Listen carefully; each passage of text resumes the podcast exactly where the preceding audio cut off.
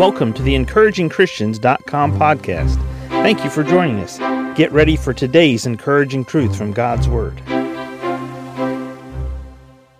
In Luke chapter 1, we find a portion of Scripture that many times we reserve for focusing on around the time and the season of Christmas when we celebrate the birth of Jesus Christ. But there's a powerful verse of Scripture right in the middle of where we're going to read today that really should apply to us every day when we read the circumstances that this statement was mentioned in. Luke 1, verse 34, we begin. Then said Mary unto the angel, How shall this be, seeing I know not a man? And the angel answered and said unto her, The Holy Ghost shall come upon thee, and the power of the highest shall overshadow thee. Therefore also that holy thing which shall be born of thee shall be called the Son of God. And behold, thy cousin Elizabeth, she hath also conceived a son in her old age, and this is the sixth month with her, who was called barren. For with God nothing shall be impossible. And Mary said, Behold, the handmaid of the Lord, be it unto me according to thy word. And the angel departed from her.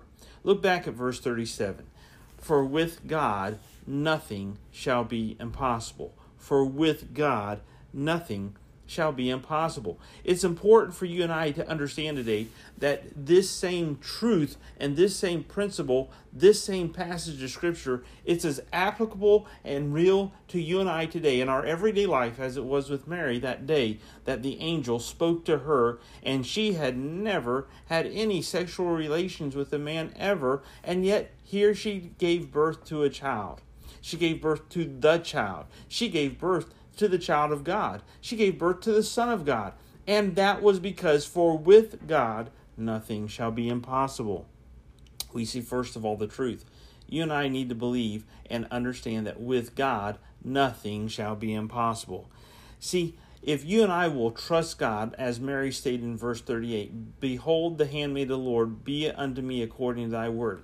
God, today I trust you. I will trust you, and whatever you say and whatever you speak forth into my life today, that's what I will trust because with you, nothing shall be impossible. If you give me a desire, if you give me a direction, if you tell me, just like Jesus told Peter, Peter, step out of the boat and walk towards me, and Peter walked on water, for with God nothing shall be impossible.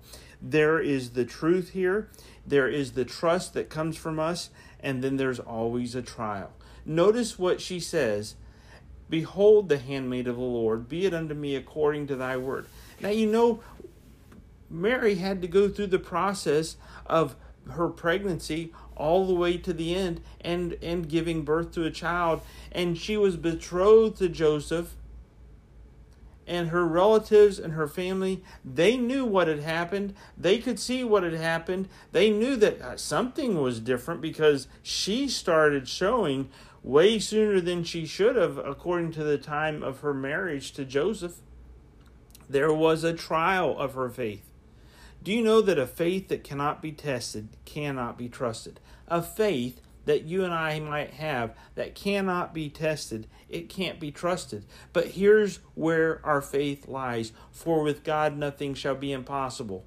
Do you know that there is no mountain too high for God to help you overcome? There is no valley that is so low that you cannot make it up out of that valley with God. For with God, nothing shall be impossible. There is the truth that you and I must believe. We must put our trust in God. And then know this that if you believe, for with God nothing shall be impossible, that truth and your trust, it will go through a trial.